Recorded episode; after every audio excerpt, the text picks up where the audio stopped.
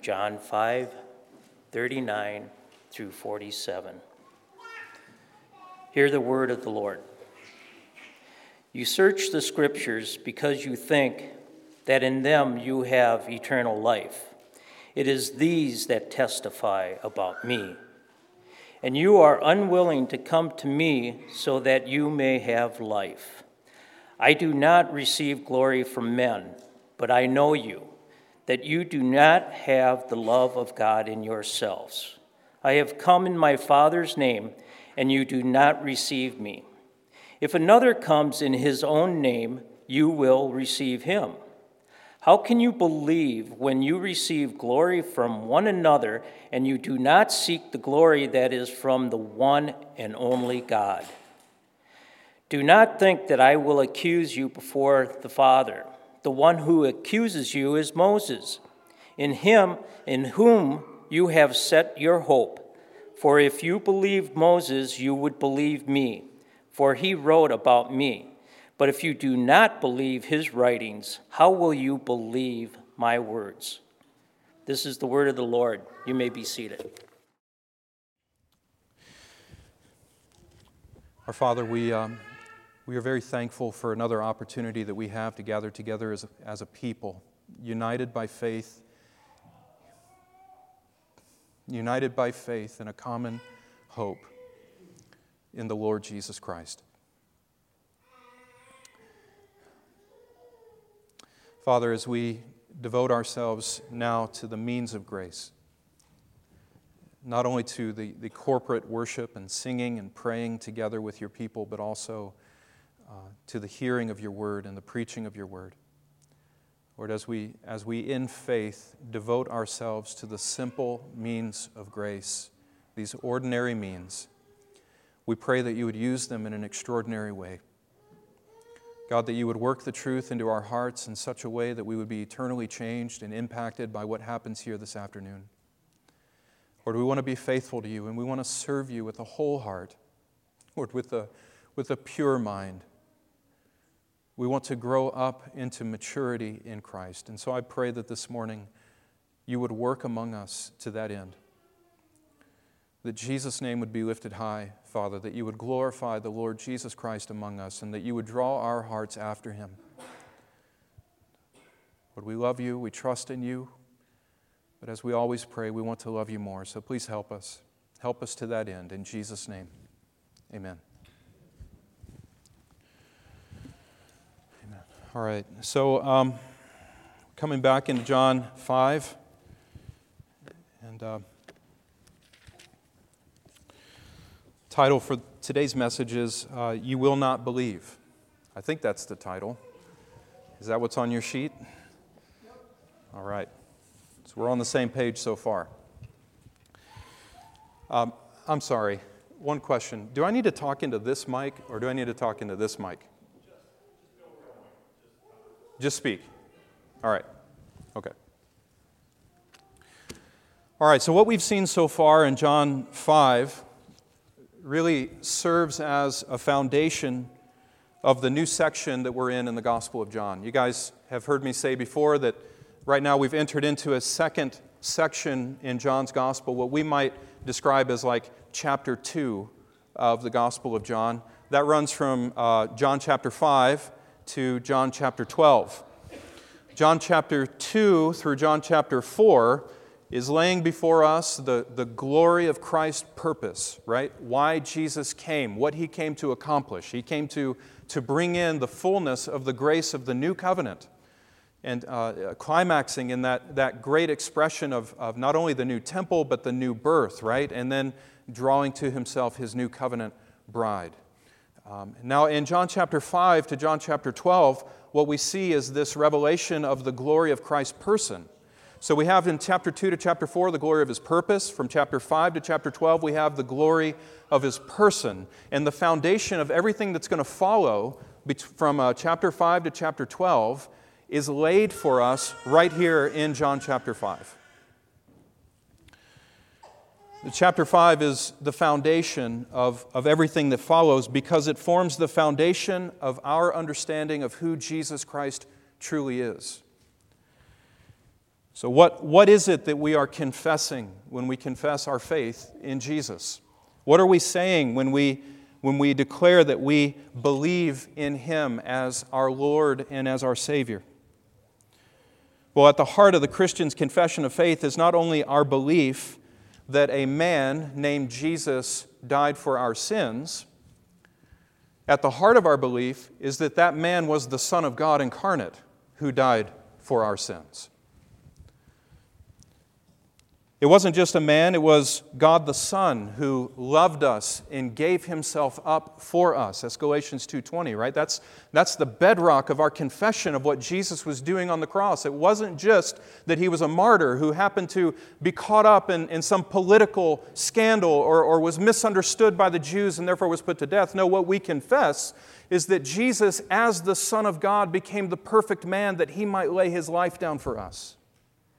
That's what it means to believe and to confess that Jesus is the Christ, the Son of God, so that by believing in that reality of who He is, we might have life in His name. John chapter 5 lays down the foundation of what we mean when we say we believe that Jesus is the Christ, the Son of God. So, if what Jesus says about himself here in John chapter 5 is not true, then we might as well fold up shop right now and go home because Christianity is a lie, the whole thing is a sham and a mockery, and Jesus isn't real, our faith is in vain. Well, the Jewish leadership in John 5 did not believe in the claims that Jesus was making about himself here in this chapter. And how did Jesus respond to their unbelief? Well, he responded by giving to them various witnesses and various testimonies that would prove or corroborate what he was saying about himself. So he points to these various ways that God the Father had testified to the truth of what Jesus was saying about himself. And you remember, you remember Jesus' motivation for doing that. It wasn't just to try to prove himself to them, right? He wasn't seeking glory from men. He was not seeking the approval of the Jews, as if he couldn't go on in his ministry unless the Jews somehow came alongside of him and gave him their approval. That's not what Jesus is seeking here in this chapter. What Jesus is after, according to John 5:34, is their salvation. Jesus looks at them and says, "I'm saying these things to you so that you might be saved." And what does he do? He points them to the testimony of the Father through the witness of John, right? John the Baptist. They sent to John. They heard John's witness and testimony about the greater one who was coming after him, the one who John was not even worthy to stoop down and untie the thong of his sandal, they heard John declare the glory of the one who was coming after him. They themselves were seeing with their own eyes the, the miracles and the wonders that Jesus was performing. They, they, they who knew the scriptures better than anyone else of their day and in their time. They knew the testimony of the Father concerning the Messiah, or at least they knew about it. Jesus points to all of these witnesses to corroborate his own testimony about who he is. And yet we find at the end of John chapter 5 that these Jews were still not believing in him. Now, the question that we want to ask today is why? Why were the Jews not believing in Jesus, even after Jesus pointed to all this evidence and all the testimony that in their own eyes were beholding the reality of this, this, this wonder worker, Jesus? How is it that they could still continue in their unbelief, even when faced with, faced with such, uh, such evidence about who Jesus is? They heard John's testimony, they saw the miracles, they knew the scriptures. How could they not see and believe the evidence that was staring them right in the face? Well, John 5, verses 39 through 47, is where Jesus gives us various reasons as to why the Jews were not believing in him. And I want to point out here, maybe at the beginning, if I, if I don't apply this well enough through the rest of the sermon, it's important to recognize that the very same reasons why these Jews were not believing in Jesus, as communicated here in John 5, are the same reasons people today won't believe in Jesus. It's not about evidence. It's not about having a, corroborating testimony. It's not about lacking the evidence, I should say. The reason people don't believe in Jesus has nothing to do with lack of proof, it has everything to do with their unwillingness to believe. We're going to look at that together. So, Jesus explains in John 5 39 through 47 various reasons why these Jews did not see and believe in the truth that he was confessing about himself. In fact, he even says that so long as these men remained in this condition, as long as these things continued to be true about them, not only would they not believe, they actually could not believe. You see that in John chapter 5, verse 44. How can you believe when these things are true about yourself? All right, so the first thing that Jesus points out here, let's look at these together. I've got three. We'll see if we make, through, make it through all of them. The first thing that Jesus says about why these Jews would not believe in him was because, as I just said, they were unwilling to believe in him. You see that in John uh, 5 39 through 40, where Jesus says, You seek or you search the scriptures because you think that in them you have or you possess eternal life. And yet it is these that bear witness about me. And then verse 40 And you are not willing to come to me in order that you might have life. Now, let me point out something here. It's not that these Jews were unwilling to have life, right? It's not that they didn't want salvation. Every sinner and every rebel against God wants salvation. Right? I remember in Tennessee growing up hearing all kinds of evangelists approach people with this one question Do you want to go to heaven when you die? It's like, well, well, anyone in their right mind would have to say, Well, yes, I want to go to heaven when I die. In fact, the unbeliever, you can imagine the unbeliever saying to himself or herself, Well, yeah, if, if there is a heaven, and if there's a God, then that must mean that there's a hell. And if I have to choose between hell and I have to choose heaven or hell, then obviously I'm going to choose heaven? That same attitude's here with these, with these Jewish leaders in John chapter 5. It's not that they didn't want life. Of course they wanted life. They wanted eternal life. They even wanted eternal life with the God that they conceived of in their own minds. What they didn't want was to have to come to Jesus in order to have that life. That's what they were unwilling to do. Everyone's willing to have life. Not everyone is willing to come to Jesus in order to have it.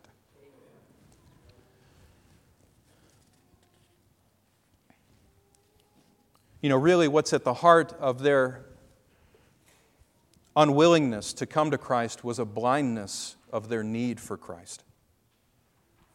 No one's going to come to Christ who doesn't think they need Christ until their eyes were open to see that what they were setting their hopes in was not enough to save them and was not enough to bring eternal life to them, then they would never be driven to seek Christ as the answer to their malady. Same way with us, right?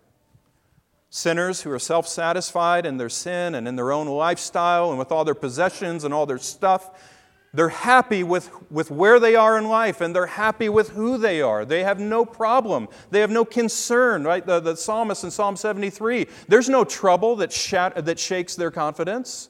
They're satisfied with children. They have an abundance of possessions, Psalm 17. Why should they be concerned?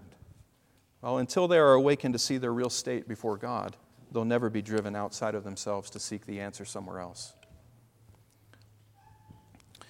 As Jesus says in John uh, 5:39, these men believed that they already had eternal life, right? That's why they wouldn't seek Jesus for that life. They believed they already had life. And where did they believe that life was found? Well, it says in verse 39 they searched the scriptures because they believed that in the scriptures they had eternal life. But they failed to recognize what the scriptures were saying the whole time. The scriptures were pointing them to Jesus, and they weren't willing to come to him for that life. You see, for these religious leaders in John 5, they did not believe that they needed to come to Jesus for eternal life because they thought that they already had it in the Scriptures. Now, there are two different ways to understand maybe what's going on here, like what it means that they thought they had eternal life in the Scriptures. And I just want to make both of them known to you so that you don't think I'm trying to hide something from you. I can't decide which one is the right one to focus on. Maybe it's both. But there are two ways to understand what it means that the Jews thought they had eternal life in the Scriptures. The first one is that they literally thought that the more they read and studied and memorized the Scriptures, the more sure they would be of gaining eternal life. So, picture the Scriptures. I was trying to come up with an analogy, and you'll just have to forgive the one that came to my mind, okay? Just picture the Scriptures as like an eternal life power bar right the scriptures are this power bar that are filled with that's filled with eternal life and the more of that power bar that you eat the more you get eternal life in your soul right that's, that's how they were viewing the scriptures they viewed the scriptures as the more i read these scriptures the more i know about these scriptures the more i memorize them the more sure and the more confident i can be that i have eternal life with god This was a common way of thinking in the first century. And in fact, we find in the writings of the famous Rabbi Hillel uh, a, very, uh, a thought that, that really captures this sentiment. You may know of that name Hillel, maybe partnered with Shammai, Hillel and, or Shammai. Right? They, they had a big debate over divorce, and every time a preacher preaches through Matthew 19, they talk about the school of Hillel and the school of Shammai. Well, this, this Hillel had a, had a statement regarding how the Jews of the first century viewed the nature of Scripture and eternal life in connection with the Scriptures. Hillel said, The more study of the law, the more life. If one has gained for himself words of the law, then he has gained for himself life in the age to come. Now, the thought there is the more, the more of the law that you knew, and the more of the law that you memorized, and the more that you had in your heart, the more sure and the more confident you could be that you would have eternal life in the age that was coming. Right? It's a very superstitious way to look at your relationship with God, isn't it? If I just read this book, if I just study this text, if I just exegete it as carefully as I can, then I will come to know God. Well, in one way, that might be true. If your eyes and your heart are enlightened with the Holy Spirit and you can read and see the truth of God's Word, then yes, studying the Word of God is necessary for salvation. You got to know God in order to worship Him. But if your end and your goal and youth is, is, is, is limited to studying the scriptures in and of themselves because you think the more you know this book, the better your relationship with God is automatically, Jesus says that falls short. It's almost like uh, the way that Roman Catholics, that Roman Catholicism has been on my mind the last week, as you guys can all uh, imagine, going to that funeral last week. But it's almost uh, the view of Scripture and eternal life here is almost the way that Roman Catholics would view the sacraments, right? It's, it's, it's ex opere operato. It's, it's, it's by the work being worked that the grace is conveyed. So you don't actually have to believe in the work that's happening. You don't have to have true faith in God for that work to be effective in your heart. It's simply by the rite of being baptized that you are translated into a state of grace. It's by going through the motion of confession and penance that you somehow make satisfaction for your sin and are forgiven and made right with God. It's, it's through the, the, the offering of the sacrifice of the Mass that salvation is effected. I, we sat and listened. If you questioned my, my view of Catholic theology, we sat and listened last week to the hope of a Roman Catholic priest giving this false hope to the family that as we offer this Mass, we know, Lord, that you are setting our brother free and welcoming him into your eternal kingdom. They viewed the Mass as being effective for salvation of God's people, and that's, that's bogus, right? That's superstition. That's not true. That's not, how that's not how this works. Well, in a very similar way, that's how the Jews of the first century came to view the Scriptures.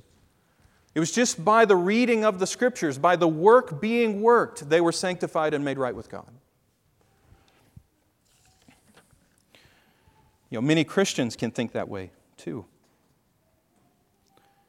They can gauge their relationship with God based on how much scripture they know or how much theology they can rattle off, how many verses or how many chapters of the Bible they have memorized, or just because they've read the Bible through time and time again, year after year, following that Bible reading plan. That can become their confidence of being in a right relationship with the Lord.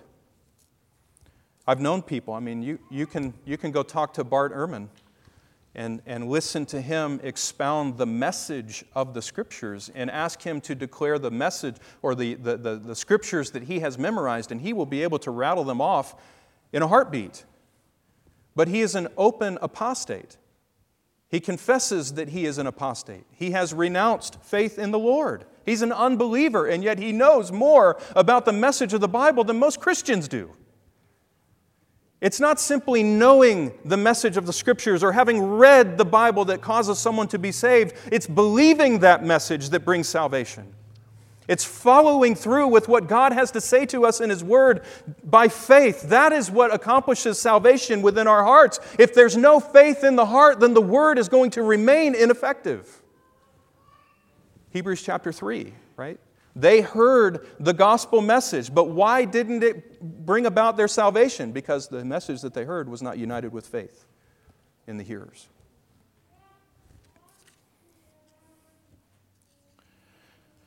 You know, God's word itself tells us that this is not the way that a relationship with Him is established or even continued by this superstitious kind of view of our relationship with the Bible. Romans 2:13, it's not those who are hearers of the law who are just before God. It's those who are doers of the law who will be justified. And you remember throughout the Old Testament, God's rebuke of his wayward people was not that they had not studied the law enough, even though that was part of it. His rebuke to them was that they did not obey the word of God that they actually knew. So, which leads us to a second way to understand how they viewed the scriptures as giving them eternal life.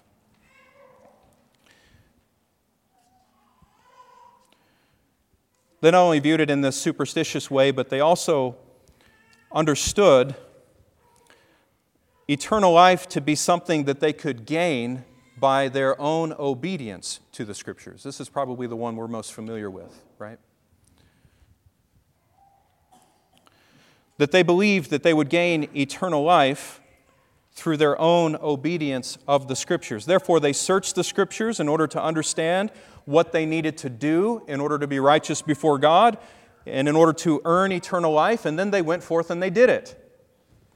So, so the, the, the law of God became like this checklist of their lives. Well, let me just go to the Word, let me find out what God wants me to do, and then I'll do it and I'll have eternal life. What's the problem with that? What's the problem with that approach to your relationship with God? Isaiah 64 6, right? If you had the most righteous deeds possible that you could do in your life, God would still view them as filthy rags before Him. You could never do enough to cause God to be happy and pleased with you in and of yourself. You could never earn salvation by your obedience to His law. And besides that, that's not why the law was given, right? The Jews, Romans chapter 10, verses 2 through 4, they, they were seeking, they, they had a zeal for God, but it was not a zeal that was according to knowledge. They were seeking to establish a righteousness of their own by their own obedience to the law, but they missed the message of God that was being communicated through that law. That their righteousness could not stand before Him. And there was another righteousness that God was going to provide through the Messiah. And it was by faith in the Messiah that they would find their right standing before Him. This uh, Galatians 3:21, right? The, the, the law was not given in order to impart life. It could not impart life. Rather, Galatians 3:24, the law was given in order to be a tutor, right? In order to be a teacher. And what was the law designed to teach us? Our need for Christ and to teach us to run to him in faith. These Jews in John 5, they believed that they were going to have eternal life by, by seeking to understand God's will for them, what He wanted them to do, have all the commands listed out. And then, if they simply went forth and obeyed them, then they, have, they were confident that they would have eternal life. The real problem there is that they were trusting in themselves for salvation and for righteousness. They were not looking to the Lord. You see that in Luke chapter 18, verse 9, for example.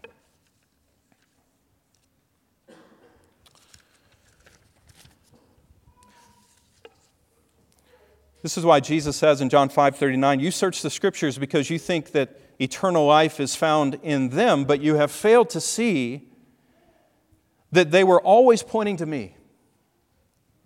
That, that is the eternal life that is found in the Old Testament scriptures. It's not eternal life by our own works. You know, many Christians get confused about this. They think that somehow the Jews in the Old Testament or Israel in the Old Testament was saved simply by keeping the law. Like that's the Old Testament way of God dealing with people, but He doesn't deal with people like that in the New Testament anymore. That, that's not true. From Genesis chapter 3, verse 15, the very first promise of the gospel came forth to God's sinful people, Adam and Eve. And that promise was not a promise of salvation by works, it was a promise of salvation through the Messiah. The seed of the woman would come. He would be your Savior. And the only way that Adam and Eve and all of their descendants would be reconciled to God was by having hope and faith in that promised Messiah. That's in Genesis chapter 3. That's at the very beginning of the law. That means that faith in the coming Messiah was absolutely necessary in order to faithfully obey God and His will that was revealed in the law. You had to have faith as the foundation of your relationship with God first. Otherwise, all of your obedience to God's law would be nothing. It would be vain and empty. It would be unsatisfying in God's sight, and therefore you would not be accepted. Even for the Jew. See, the eternal life that was given by God through the Old Testament scriptures was not eternal life that was contained in the scriptures themselves. It was the eternal life that the scriptures were pointing to, the message of life that God was making known to his people. This is 2 Timothy 3:15, right? That the Old Testament scriptures, they, they did not contain life, but, but they contain wisdom that leads to salvation through faith in the Messiah. That was the eternal life communicated to the Jews and to Israel through the Old Testament, and that's the eternal life message that they missed. They thought it was all about them and their working. But God, the whole time, was telling them, no, it's about my son, it's about the Messiah. And you got to believe in him if you'll be saved. Now, does anyone know what time I started? Anybody? 1.30 is when I started? Okay, cool. I won't do that to you. Um, I won't do that to myself either, Corbin. Yeah. I'll take those four minutes.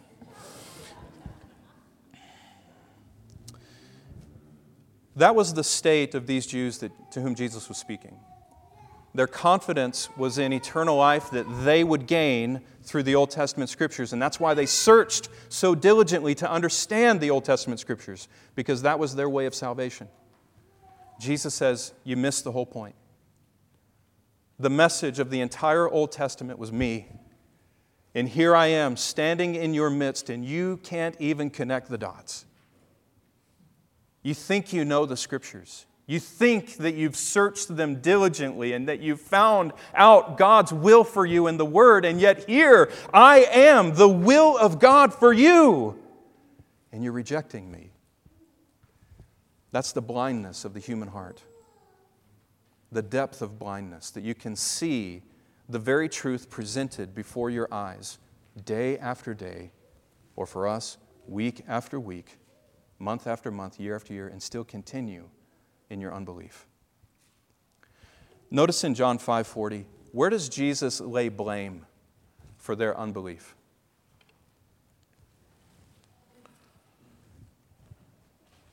What's the culprit? What, what's the reason? What's the cause for why these Jews would not come to Jesus? They were unwilling.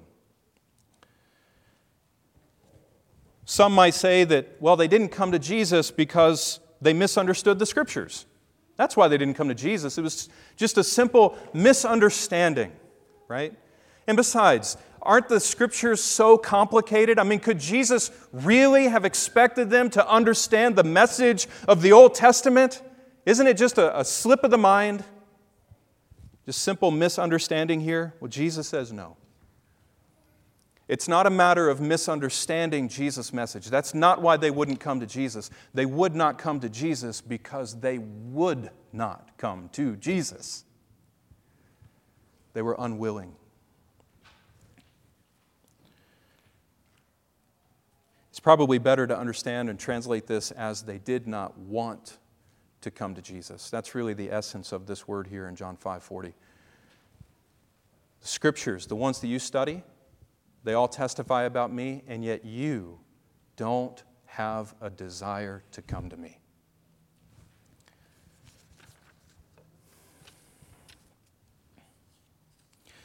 Why is that? Why did they not have a desire to come to Jesus?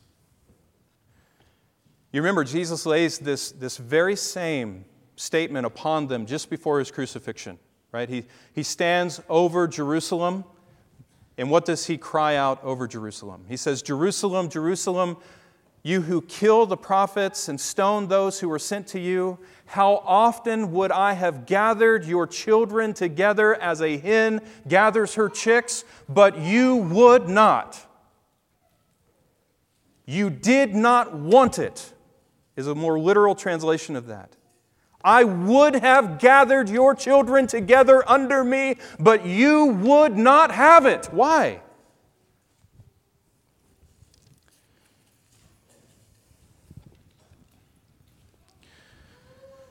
Well, I'm not going to linger too much on this because we're going to talk a lot about the bondage of the human will, Martin Luther, bondage of the will. We're going to talk a lot about that in future sermons. But what Jesus says here to these Jews tells us something really important about humanity's fallen condition, and it's something we all need to understand about ourselves outside of Christ. Why do men not believe in Jesus? As I've said, it's because they do not want to believe in Jesus. And let me tell you something that is impossible for every single one of you to do in this room. It is impossible for you to go against what you want to do. It is. It is absolutely impossible for you to choose not to do what you think is your greatest good or the greatest good for you until your mind is open to see what the greatest good truly is, until your heart is enlightened to receive the truth about who Jesus is, you're always going to view something else as more valuable, more important, more necessary. See, our greatest problem, and the greatest problem of these Jews in John 5, the greatest obst- obstacle that we face in relation to salvation is not a lack of opportunity to be saved. It's not a lack of information about how to be saved, nor is it a lack of evidence about where salvation can be found. Didn't these men have all of that?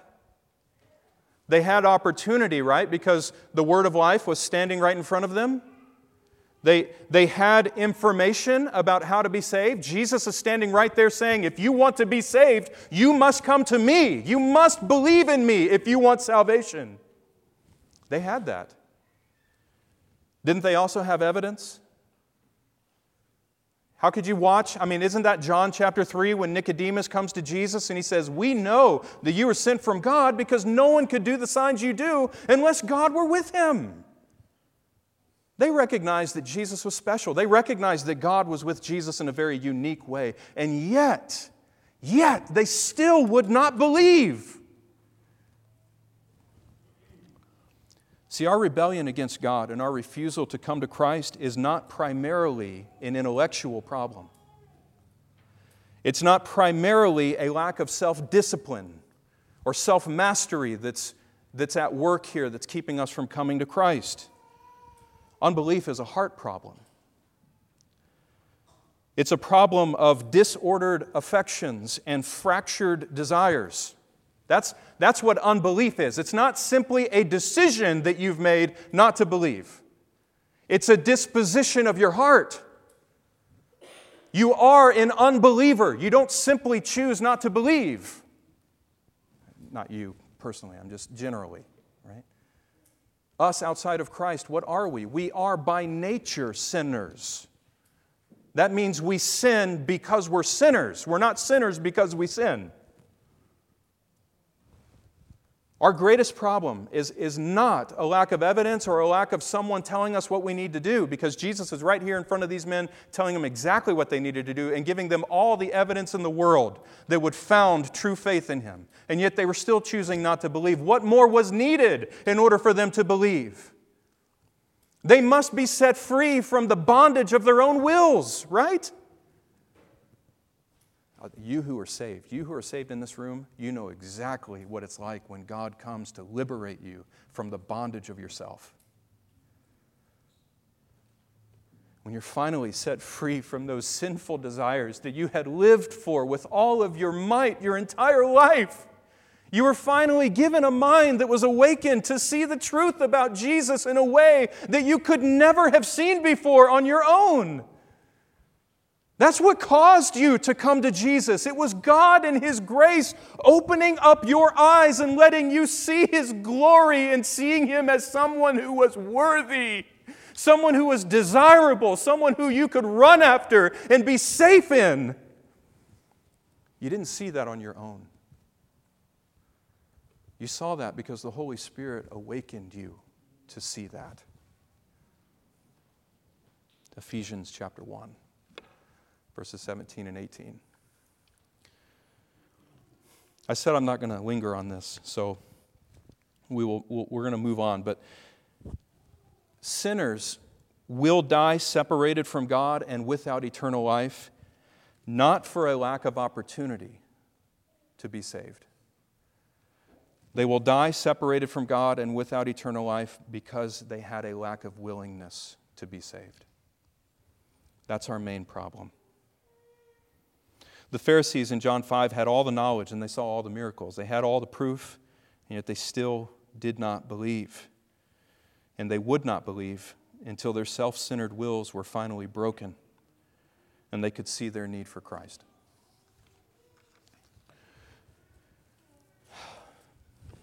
We're not going to get through the rest of this, which is fine.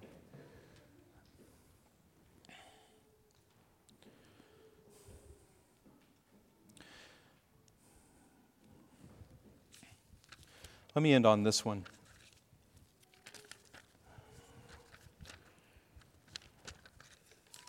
I'm going to clear everything else off so I'm not tempted to keep going. Um,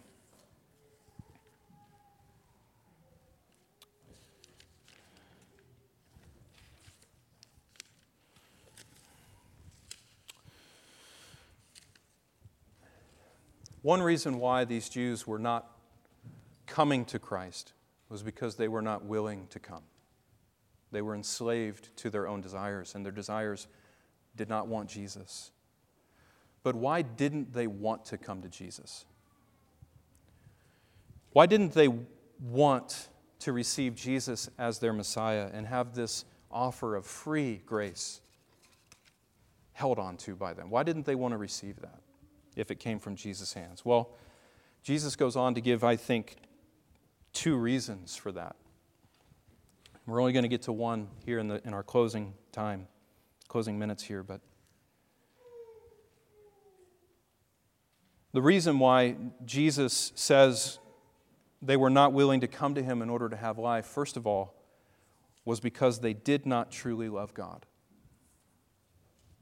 They did not have a true love for God in their hearts. Therefore, they were not willing to come to the one whom God had sent. Right? Because the one whom God has sent, Jesus has already said in John chapter 5, what's the Father's view of that one? Doesn't, doesn't it say that the Father loves the Son? And, and everything that the Father is doing is to the end that the Son would be magnified and honored by everyone. Well, if that's the Father's will, and you find in yourself that you don't want to honor the Son whom the Father loves, you don't want to obey the Son whom the Father has established as king over you, if that's your disposition, then you cannot claim to love God because God loves the one whom He sent. And you don't love the one whom He sent, therefore, you can't love the sender. Jesus says the reason that they did not want to come to him. The reason they were unwilling to come to him is because they did not truly love God. Now, how offensive was that to hear for these Pharisees? Right? I mean, Matthew chapter 5, Jesus uses the Pharisees as the standard of what we have to be greater than in our righteousness if we're going to be saved. He says, You must be more righteous than the Pharisees if you would be saved. And that was shocking for people to hear that. Jesus is here talking to those who were viewed as the supreme, quintessential lovers of God in their day. And yet Jesus looks at them and says, You have no love for God in your heart. And I know that because you won't come to me.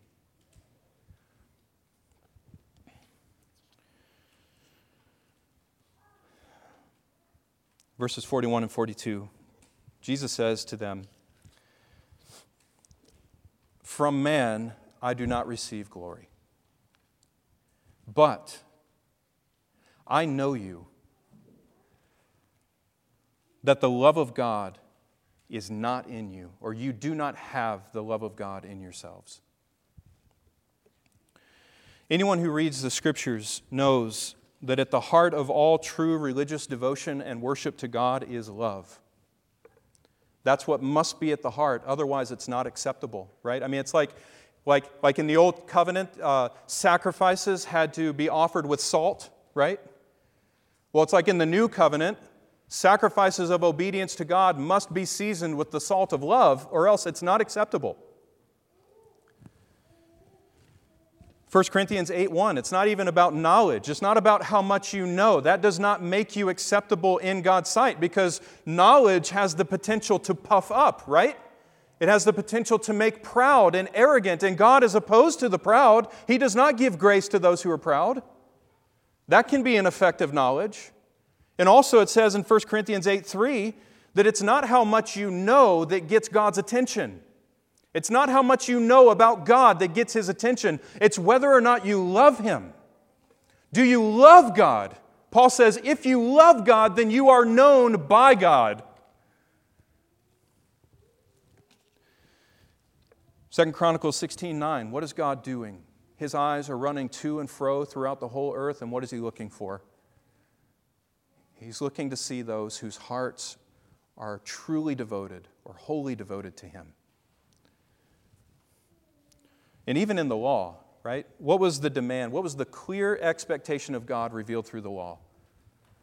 Was it not that they would love Him with all that they are? I mean, it's shocking that the Pharisees would not have understood this, right? I, they understood the principle that they needed to love God. That was part of the Shema. That's what every faithful Jew would, would pray every morning. Hear, O Israel, the Lord our God, the Lord is one, and you shall love the Lord your God with all your heart and with all your soul and with all your might. With everything that you are, you will love him, or else you're not acceptable to him. They knew that.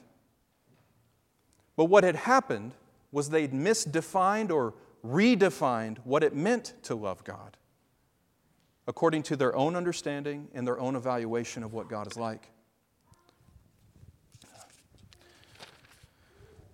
See, in all their religious devotion and in studying and obeying the scriptures, their perceived zeal for God and their efforts for eternal life, what was missing in all of it was a genuine and sincere love for the Lord. Now, how did Jesus know that? As I said, is because they wouldn't come to him.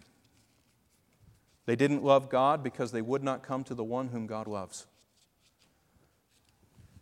And that was enough to prove that they were not genuine. Now, feeling a little flustered. I feel the time, right? Tick, tick, tick, tick. That's what happens. Jesus says they would have been willing to receive someone who came in their own name, right? Isn't that verse 43? Jesus says, I know that you don't have the love of God in yourselves because I've come in my Father's name and you don't receive me. If another comes in his name, you would receive him. Right? And you can see there what they were truly desiring. What, what were they really after? Jesus came in the name of his Father, meaning Jesus came exalting the holiness and the righteousness of God the Father. Jesus came teaching the truth about God the Father. Jesus came calling all men to repent of their sins and return to God the Father, that God the Father was the exalted one. God is the one who is over all things, and all men need to find their submission under him. Jesus declared the name of the Father to these Jews, and yet they were not willing to receive him. But how many men came in their own names, seeking their own glory and by extension seeking their approval? Because you cannot seek their own you cannot seek your own glory without seeking everyone else's approval. You got to get your own glory from somewhere. Where are you going to get it? From the people around you so you got to play to them in order for them to glorify you. That's the, that's the trap the snare of the fear of man right? They were willing to receive those who came in their own name seeking their own glory because they had to play to the desires of the Jews of that day. And, and that happened so many, I mean, rab, rabbinical writings show as many as 64 false messiahs that came during that first century period, right? Claiming to be the Messiah and, and claiming that they would bring about the messianic kingdom if they only had the approval of the Jewish leadership. And guess what? For the vast majority of those false messiahs, the Jewish leaders were right behind them climaxing in like 131 with Simeon uh, Bar, Bar Kokhba or something like that. That, that, that, that instigated the final wiping out of the Jews by Rome in Jerusalem. They were willing to accept someone who came in, their, in his own name and for his own glory. They weren't willing to receive Jesus who came in the name of the Father, which proved they didn't love the Father. Now, just ending on application here.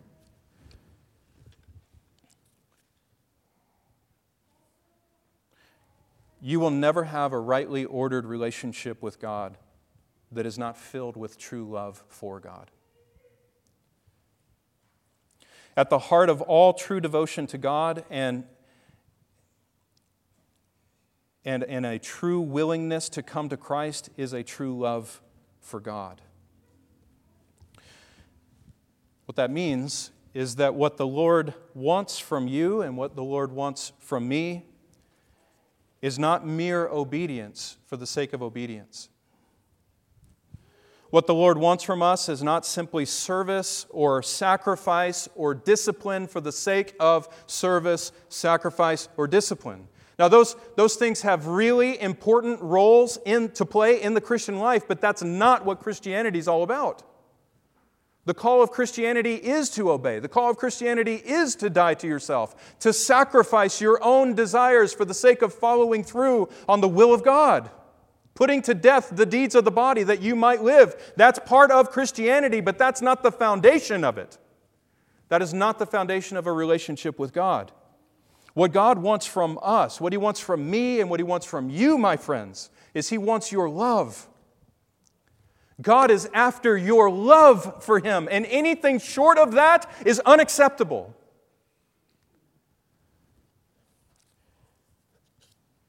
That's what counts. Not your obedience to law, not your works, not your, your, your rote Bible study or scripture memorization or seeking to live a moral and upstanding life. That's not what God is after. Galatians chapter 5 verse 6 it's not circumcision that counts for anything nor is it uncircumcision that counts for anything it's not obedience to the law that matters what matters is that you have faith that works through love do you believe in God and does that faith in God drive you to obey his will because you've come to love him you've come to know him and now you rejoice in the knowledge that you have of God Do you love Him? And is your obedience salted with that love for God? Is that why you read the scriptures? Is that why you get on your knees in the morning and pray to your heavenly Father? Is it because you love Him? Or is it still viewed as a chore and the duty that you owe Him?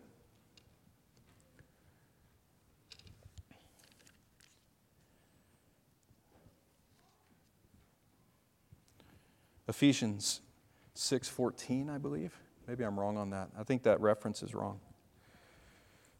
I think it's verse 18. But the blessing of God rest upon those who love Jesus with love that is incorruptible. I wonder, do we find in ourselves a love for Jesus, at least growing within us, a love for Jesus that is incorruptible? A love that's not challenged by a love for the things of the world?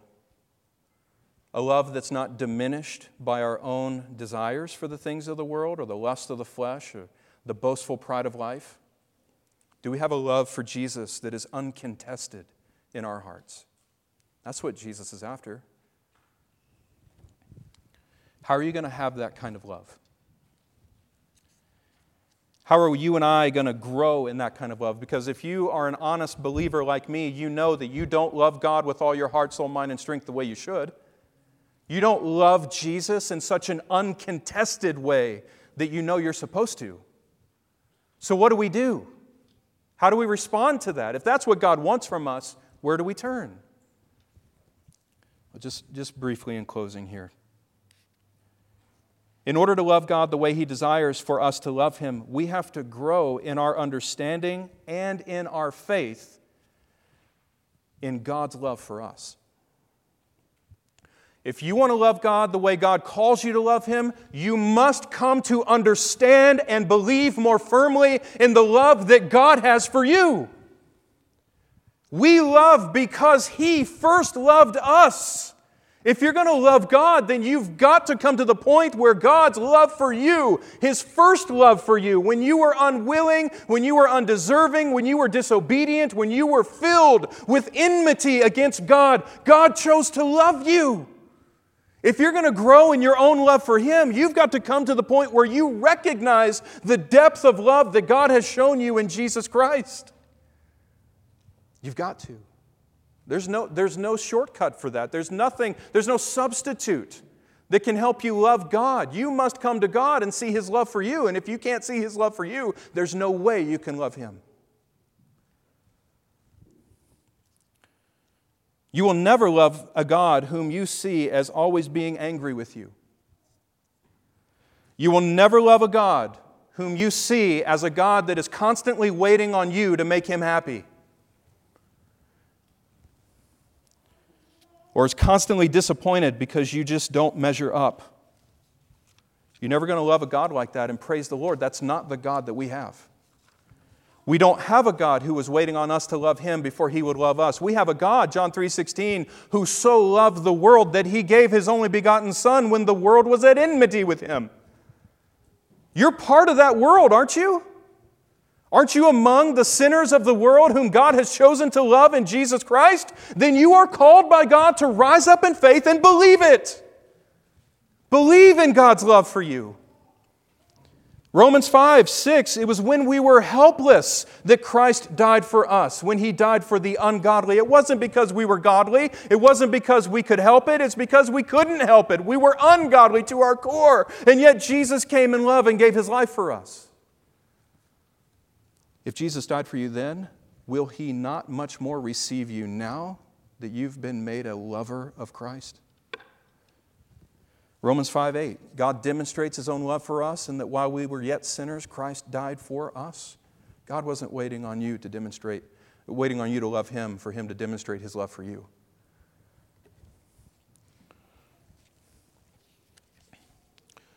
First John 4 9 and 10, and this is love. Not that we love God, but that he loved us, and he gave his own Son to be the propitiation for our sins, the sacrifice that would satisfy the demands of God's law that stood against us, and to bring reconciliation and peace between God and his enemies. That's how much God loves us. He gave His Son to be that satisfying sacrifice for us. My question to you is do you believe that? And are you growing in your belief in that? Despite your failures and despite those mars that you see on your face when you look in the mirror every day, despite those stains on your soul that you pick up daily as you live life in this world, despite what you know to be true about yourself and your own failures, can you rise above all of that and still declare in faith, My Jesus loves me? And I know that because he gave himself for me. The more that you can do that, the more you can see the love of God like that, the more you will love God with your life. That's the secret. So may we spend our day today and the rest of our days thinking and meditating more upon the love of God in Christ, because that's where the power to live the Christian life is going to come. Let's pray together. Father, thank you for your word. And um,